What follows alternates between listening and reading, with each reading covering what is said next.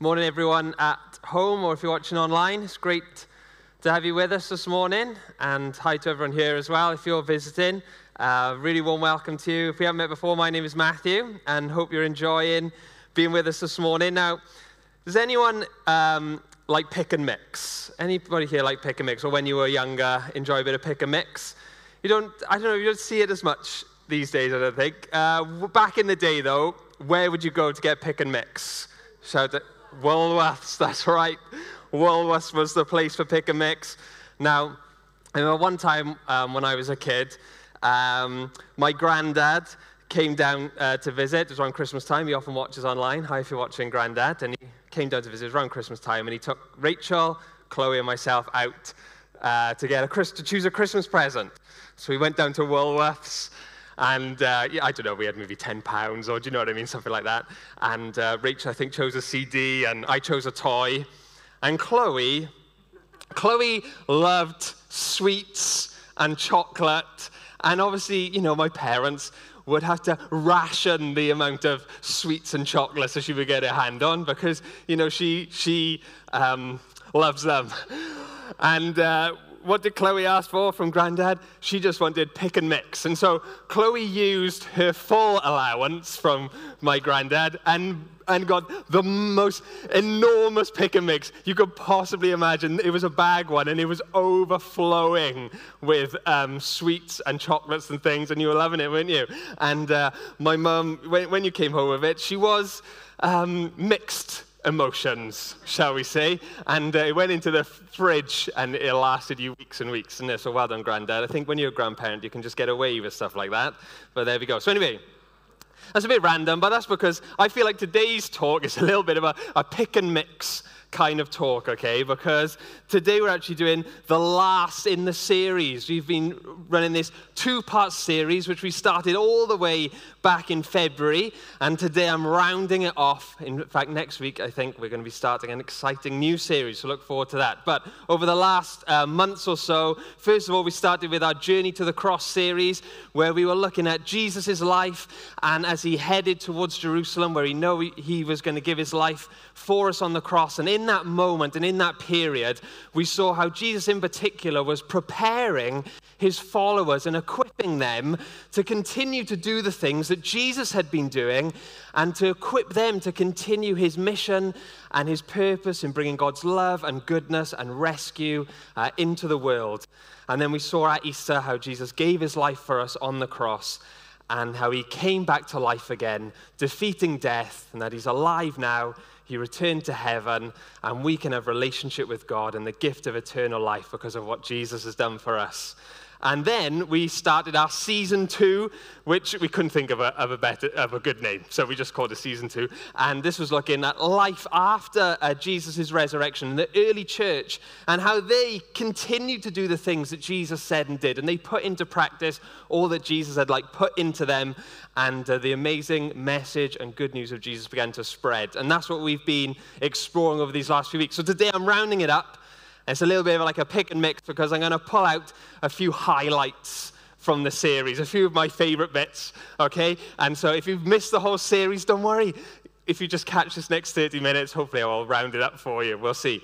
Um, so we've got a few highlights first, but conveniently so, these three highlights I've picked out, they also, we see them in the story where we got up to so far. So we'll round that off and uh, I'll pull out a couple of things. Is that okay? Are you on board with that? So there's a little bit of, so hopefully there's a little bit of something for everyone today. Let's go for it. So just to recap the last couple of weeks, we saw that the followers of Jesus, the early church, they began to spread. They shared the things that Jesus did. People were healed. There were miracles. The church grew. It was amazing. And then suddenly, with all that happening, they faced persecution.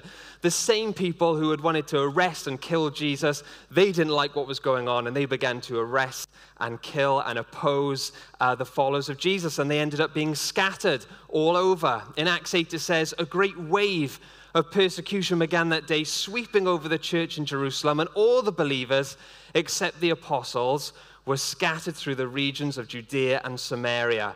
And uh, we saw how Saul, we were looking at Saul the last few weeks. It says Saul, he was going everywhere to destroy the church. He went from house to house, dragging out both men and women to throw in prison. But we looked at Saul's life a bit over the last few weeks, didn't we? We saw how Saul, when he was on one of these missions to arrest followers of Jesus, he had an encounter with Jesus. He realized that Jesus was alive, that Jesus is real, that Jesus is the Son of God. It turned his life around. He began to follow Jesus himself. He changed his name later from Saul to Paul, and he wanted to join the church. But at first, the church were afraid. They knew his reputation. They were afraid of him. And we saw that it took Barnabas to come along, and Barnabas realized the Saul had changed and he introduced them to the church, and uh, that was fantastic. So that's what we've looked at the last few weeks. And then Luke, who recorded Acts, he uh, skips back and, and looks like at the big picture. And this is what kind of happened next. He says this Meanwhile, those believers who had been scattered during the persecution traveled as far as Phoenicia, Cyprus, and Antioch of Syria. They preached the word of God, and the power of the Lord was with them. And large numbers of Gentiles, so that's people who weren't Jews, large numbers of Gentiles believed and turned to the Lord. And it was at Antioch that the believers were first called Christians. So these believers, they were scattered around, but they just did what Jesus had encouraged them to do and what the other churches encouraged them. They shared about Jesus, they shared their faith, they prayed for others. God's power was with them. And as they did, they saw the church grow in new places, totally new places, totally new cultures, totally new contexts. And then last week we saw how uh, Paul and Barnabas come and join, join these uh, Christians in Antioch and the next part of Acts, when you read through, we see Paul's adventures and Paul and Barnabas' adventures as they're sent out and they went and traveled and did all amazing things. So that's what we were up to so far. So we're not going to like carry on through Acts. You can obviously read it at home. It's very exciting if you've not read it already. We also did a series a couple of years ago on Paul's journeys. So if you want to check it out in more detail, then go for it there. But looking at these last, this last couple of weeks, here are some three things that I think have really stood out over this whole series, and three really key things for us as church and as followers of Jesus to take with us and to continue to put into practice. And the first one is this: is as we've looked through this series, we've seen how number one, Jesus' plan from the beginning to partner with people to bring his plans and purposes, his goodness, his love, his forgiveness, his healing into the world through his followers, through his church, through the Holy Spirit, that it worked. Jesus' plan worked. Now, don't you love it when a plan comes together? Have we got any planners here? Some people are planners, aren't they? Some people are go with the flow people. I, I see myself, I'm, I like to be a bit of a planner, go with the flow. It's meant to be like carefree, but it stresses me out. Hands up if, you, if, we're, if you're a planner. Who's like a planner here? Okay, bit of a mixture. Who's a go with the flow person? Okay, we've got some, go, I don't understand you, go with the flow people, okay, I don't understand you. I know we've got some top planners, our PT planners over there. They help people transform their lives. If anyone knows how to get a plan working, they know how to get a plan working. Seen loads of amazing pictures of people following their plans. Now then, I thought I was a bit of a planner until recently someone, I, I discovered someone has taken planning to the next level. And back a few months ago, Precious and myself, being Darko, when the restrictions were lifted and things, we went on a little trip up to North Wales together, and we'd got together and we'd talked about some ideas. And then just before we went, B text, text a little text on our WhatsApp group saying, oh, this is the, the gist of the plan for the weekend, okay? Now, this is probably, for the, the, this isn't the full plan, this is the gist of the plan, okay? It's probably one of the greatest texts I've ever received in my life as a plan, okay? Let's have a look at this. This the gist of the plan for the weekend. Look at that. This is amazing. 7.30, sorry, 5.30, 8.15, quarter 10. Amazing. And what I love as well, bedtime snacks in bold. bedtime, wow. How exciting is that? So be fair play to you. That was impressive. I love it when a plan goes together. And for Jesus, a major part of Jesus' plan when he was here on earth was to train and equip his followers to do the same things that he was doing. So that when he returned to heaven, he would send us the Holy Spirit, and his followers, you and me, would continue to do the things that Jesus did and continue his mission on the earth until he returns. So, when Jesus, we saw when he first called some of his very first disciples, Peter and Andrew, this is what he said to them. He said, Come follow me, and I will make you fishers of men. So, Jesus, he was all about relationship, all about partnership, all about doing it together. Even as he called them right at the beginning, he wanted to train them, he wanted to equip them, he wanted to ready them for a purpose. I will make you fishers of men. It wasn't just come and follow me and, and watch what I do, but I'm going to do something and you're going to go and do it and join in. And then we saw Jesus sent out the 12 to heal the sick and to share what Jesus was doing. And then later on, he sent out 72 of his followers to do the same. In Luke 10, it says this After this, the Lord appointed 72 others, and he sent them two by two ahead of him to every town and place where he was about to go. And he told them, Heal the sick who are there, and tell them the kingdom of God has come near to you. And then later on, after his resurrection, before Jesus returned to heaven, he called all his followers together and he said, All authority on heaven and earth has been given to me. Therefore, go and make disciples of all nations, right down to us today, baptizing them in the name of the Father and the Son and the Holy Spirit, and teaching them to obey everything I have commanded you. And surely I am with you always to the very end of their age, just as we heard in the kids' spot. So Jesus wants his followers, us, to be taught everything that he taught his first disciples, including, like we just saw, to heal the sick, to pray for our friends, to share about Jesus, to do the things that Jesus was doing. Isn't that amazing that we are included as well? So we can share our stories, we can pray for people, we can see people healed, we can live like Jesus did, and we can love others like Jesus did. Last week, um, up here, we were doing some filming with New Wine Cymru, New Wine Wales, and we were filming um, some training for running healing cafes. And uh, this is something that we've done from time to time where we would turn, now we've got a cafe, but when we were in our Penland building, we would turn it into the best cafe that we could. And other churches who have coffee shops do this. And, and then we'd run a cafe and invite, people could invite their friends and we would pray for them, and people would be prayed uh, for healing. And we'd seen loads of people healed in healing cafes, and loads of the church would join in, and, and uh, it was amazing. And so we were doing a training for other churches that want to join in. Anyway, the, the person who was doing the filming, she's a freelance videographer, and she's done lots of filming for New Wine Cymru. And after the filming, she said, Oh, let me tell you my story. And she said how she has this, uh, you said this eye condition called nystagmus. I think I'm saying that right. I had to look it up. And um, it, was, it was so bad that it meant that she, she couldn't drive. She wasn't allowed to drive. Um, she didn't have the, you know, the right vision and things. And she's a freelance videographer. That's her business. And so it was difficult for her because when she would get jobs, she'd have to get, find a lift from friends to take her to these different places or, you know, get a taxi or public transport. And it was a challenge. And one time she'd done some film with New Wine Cymru and then she was meeting with my parents and they were going through some of the filming together. And uh, they saw her got dropped off by a friend and they asked her, oh, you know, are you learning to drive? And she said, oh, I can't drive. I got nystagmus, etc. And uh, they said, oh, well, this, this won't do. Let's pray for you. And so they prayed for her and just simply prayed that in the name of Jesus, that her eyes would be healed, that she'd be able to drive. And after they prayed for her, she went back to the opticians. She got retested, and they said, Oh, do you know what?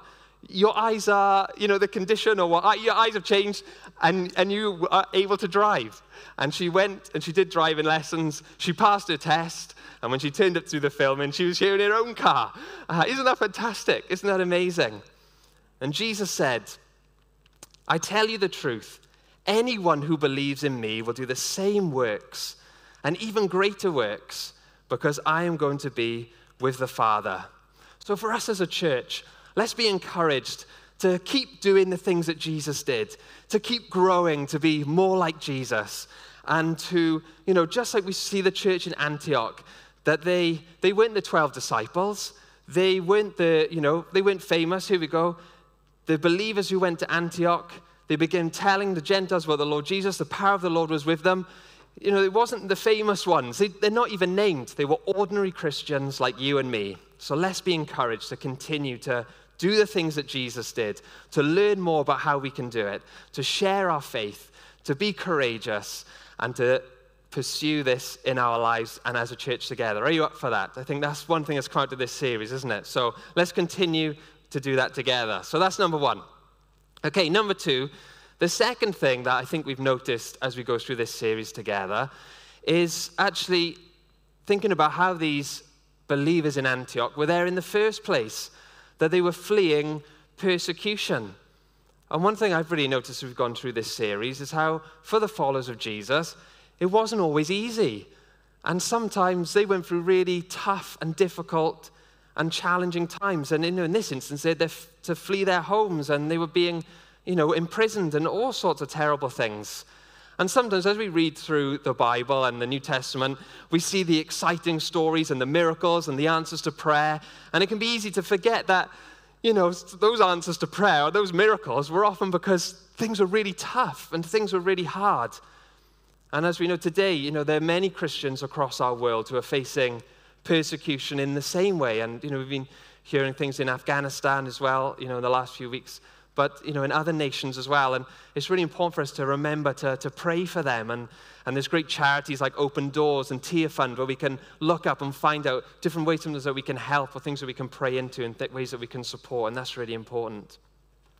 And then next in this story, with these believers in Antioch, this is the, what happened next. It says, during this time, some prophets traveled from Jerusalem to Antioch. They were visiting the church there. And one of them, named Agabus, he stood up in one of the meetings and prophesied by the Spirit that a great famine was coming upon the entire Roman world. This happened during the reign of Claudius. So the believers in Antioch decided to send relief to the brothers and sisters in Judea, everyone giving as much as they could. This they did, entrusting their gifts to Barnabas and Saul to take to the elders of the church in Jerusalem. And so Agabus, the Holy Spirit shows him there's a famine is coming. He shares it with the church. They gather together. They collect, you know, money and relief. They send it back with Paul and Barnabas. So here we see for those, you know, followers of Jesus and the whole place, you know, a famine hit. And famines, you know, would be devastating in those times, you know, devastating. And Josephus, this is, um, he was a Jewish historian who later defected to Rome um, and became a Roman citizen. He actually recorded this famine in his like history of the time. And he talks about how this Queen Helena came and brought like provisions. And he says this Her arrival was very advantageous to the people of Jerusalem, for a famine oppressed them at that time, and many people died for want of money to procure food. So a severe famine hit and is recorded in other places in history as well. And so for, yeah, the early church, we can see, it was hard. They went through challenging times just like, you know, we do and we experience in our lives. And, you know, even Jesus experienced loss. You know, we know we lo- he lost Joseph and he lost his um, cousin, John the Baptist. And one time Jesus said to his friends, he said, as he, before he went to the cross, he was sharing with them and he said, I've told you all this so you might have peace in me. Here on earth you will have many trials and sorrows, but take heart because I have overcome the world. And you know, for us, I feel like God really wants to encourage us that, you know, we know that we, you know, we live in a broken world and we all experience it in different ways at different times. But in these moments, we can remember that, you know, this is why Jesus came in the first place. Jesus came to bring the ultimate rescue of our world. And he promises that one day he will return and the earth will be made new, that heaven and earth will be one, and there'll be no more crying, and no more death, and no more pain, and no more struggle, and earth and heaven will be one, and that death has been defeated. You know, and death is not the end, but we can receive the gift of eternal life. And so, as we go through the challenges of life sometimes, we can be assured, and you can be assured, that you are not alone, that you are not forgotten, that Jesus is with you. As he said to you, know, we will face trouble, but take heart. He has overcome the world, and he is with you. In Romans 8, it says this Can anything ever separate us from Christ's love? Does it mean he no longer loves us if we have trouble or calamity, or are persecuted, or hungry, or destitute, or in danger, or threatened with death? No. Despite all these things, overwhelming victory is ours through Christ who loved us. Indeed, nothing in all creation will ever be able to separate us from the love of God that is revealed in Christ Jesus our Lord. And Jesus is with you, He is with us, and He will empower us through His Holy Spirit. And as our church family together, we can strengthen one another as we go through challenging times. I know many people here have been through challenging times in this last year. Let me encourage you that God is with you and He wants to strengthen you. In Psalm 23, it says, Even though I walk through the darkest valley, I will fear no evil, for you are with me. Your rod and your staff, they comfort me. So let's, let's know that Jesus is with us. And if you're here or if you're watching and you're in the middle of a challenging season at the moment, I want to take a moment to pray for you right now that you would know the strength of the Holy Spirit with you, that you would know God with you, walking you through, and that you would know His presence, His peace. And just like we sang in the worship, that He would show His power as well, that we can see Him do amazing things in our lives when we can see no solution. So let me let's just take a moment, let's pray. And if you're, you know, things are going well for you at the moment, just take a moment to pray for any that you know who are going through a difficult season.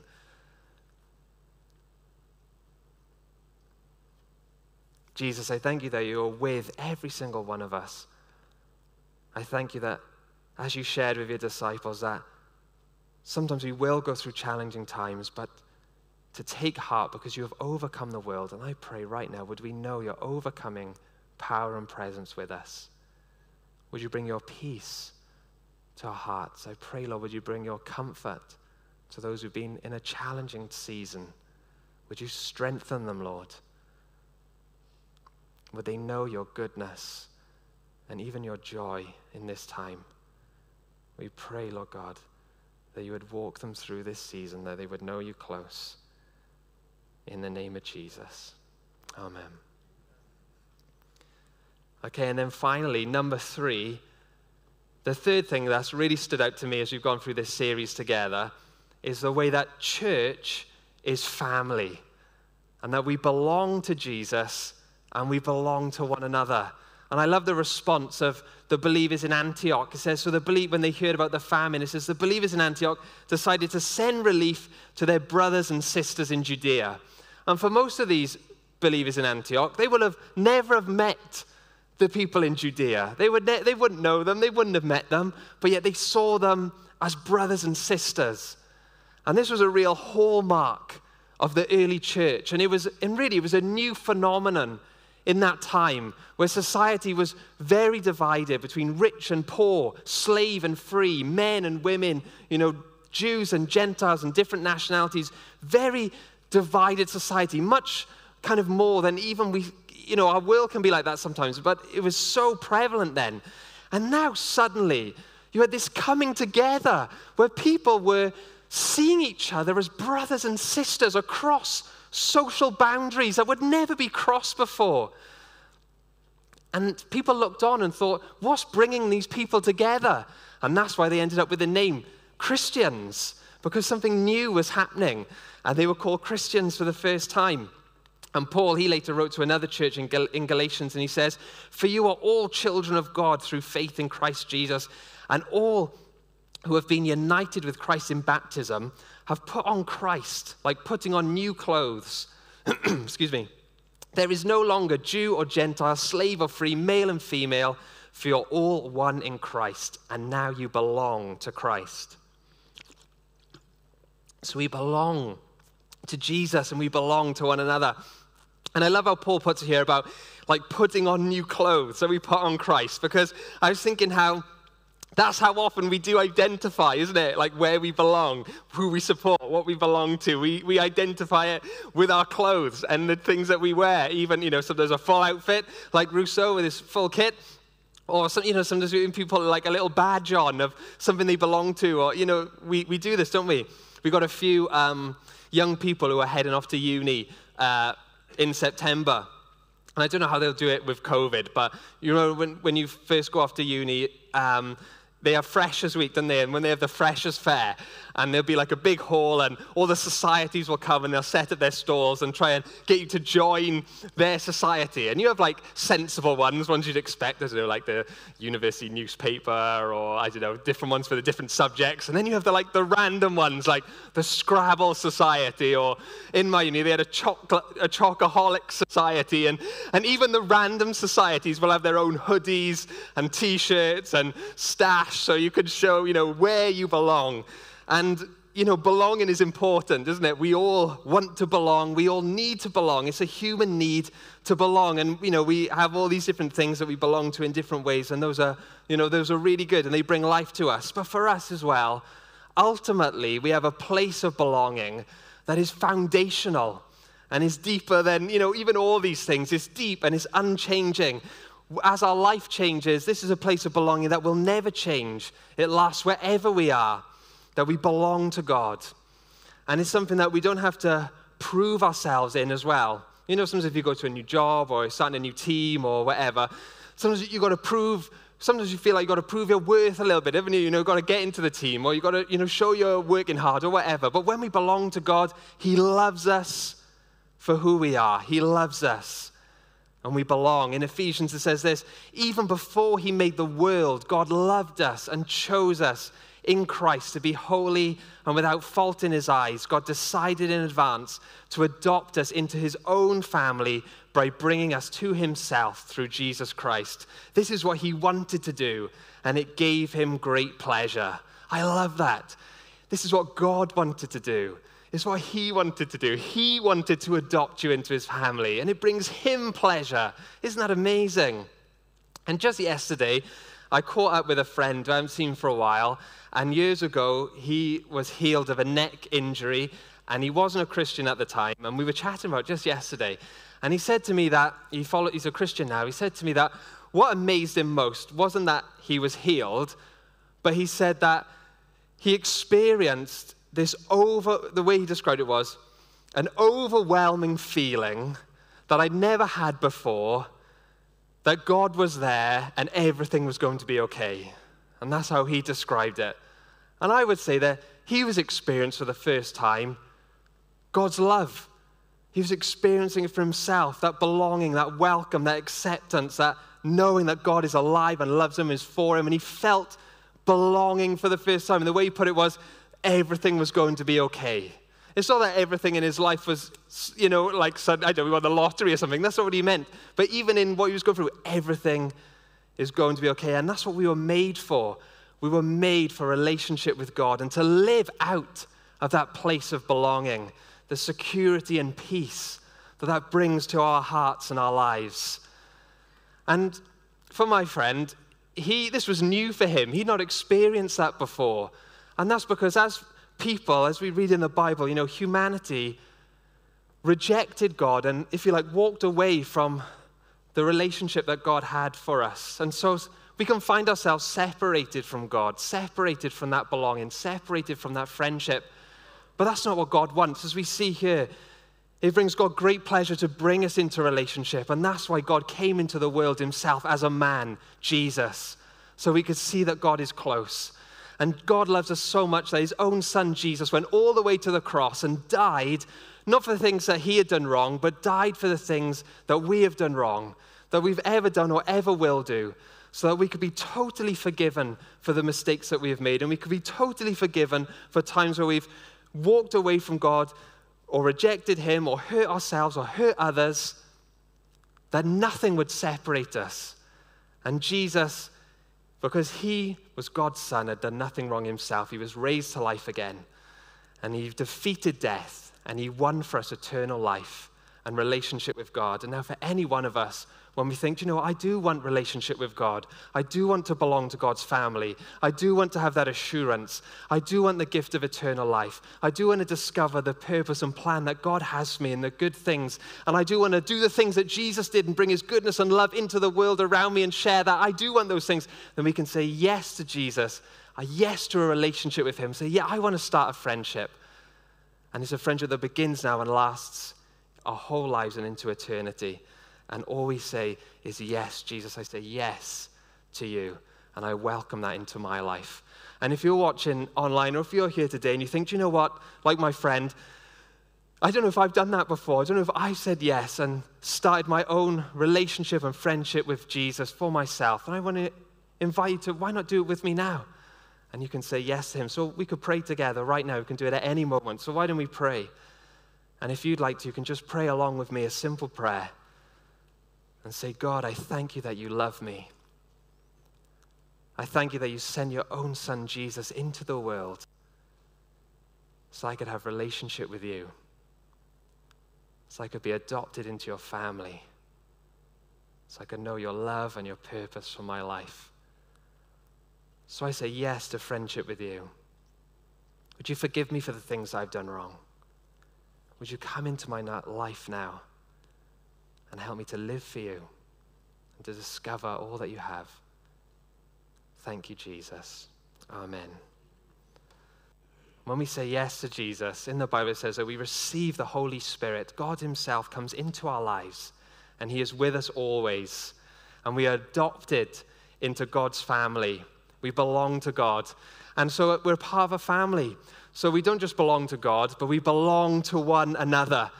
Jesus didn't come in the world just to rescue individuals dotted around or separated. Jesus came to win a family in Ephesians, it says this Christ loved the church and gave his life for it. And as we've seen in this series, church is not a building and it's more than a meeting, but church is a family. And we are a family together. We are brothers and sisters. And the Bible describes as Jesus, that he is our, our older brother. And what I love about the way the Bible talks about how we're a family, the Bible talks about church in lots of different ways, and it uses examples to help us like understand it. And so sometimes, you know, Paul writes how the church is like a body, and just as the body has all different parts, you know, and every part is needed, that we're a body together, and every part has a, a part to play, and every person is important. So the church is like a body. And Peter writes how the church is like a building, and Jesus is the foundation, and we're all like living stones being built together for a purpose. So the church is like a body, the church is like a building. But when it says the church is a family, it's not saying that church is like a family, it's saying the church is a family. So we have our biological family, and obviously that's really important. But also, church is a family. We are brothers and sisters. And we're not joined biologically, but we're joined together through Jesus. And it's real. And that's an amazing thing that we belong to. So, for us, as we close this series, as we've been exploring the early church, let's remember these things and let's carry these things forward together. That number one, we belong to Jesus, and you can know that He is with you in every season. In every season, He is with you. Number two, that we belong to each other. So let's be encouraged to continue to pursue family life together, to love one another, to be there for one another, to connect in, to play our part, to find, you know, a role, to, to just be family together, to support one another.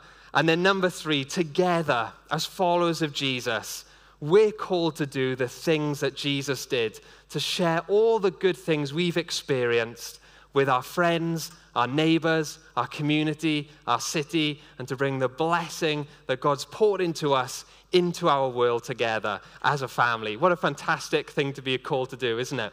So let's remember those three things. Those are my three highlights from the series. So why don't we pray together to round it off? Is that okay? So if you want to, you can stand with me and let's pray together and let's pray that the Holy Spirit would help us do these things together.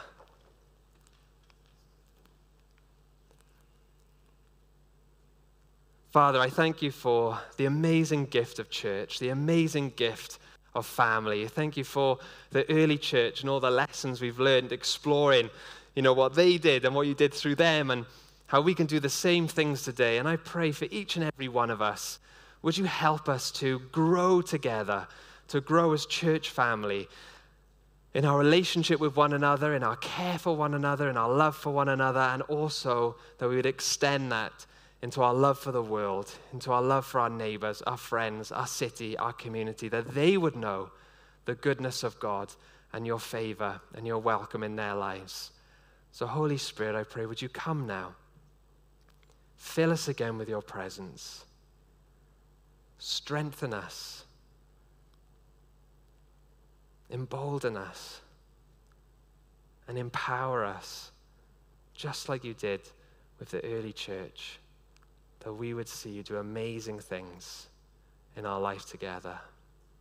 In the name of Jesus. Amen. Amen.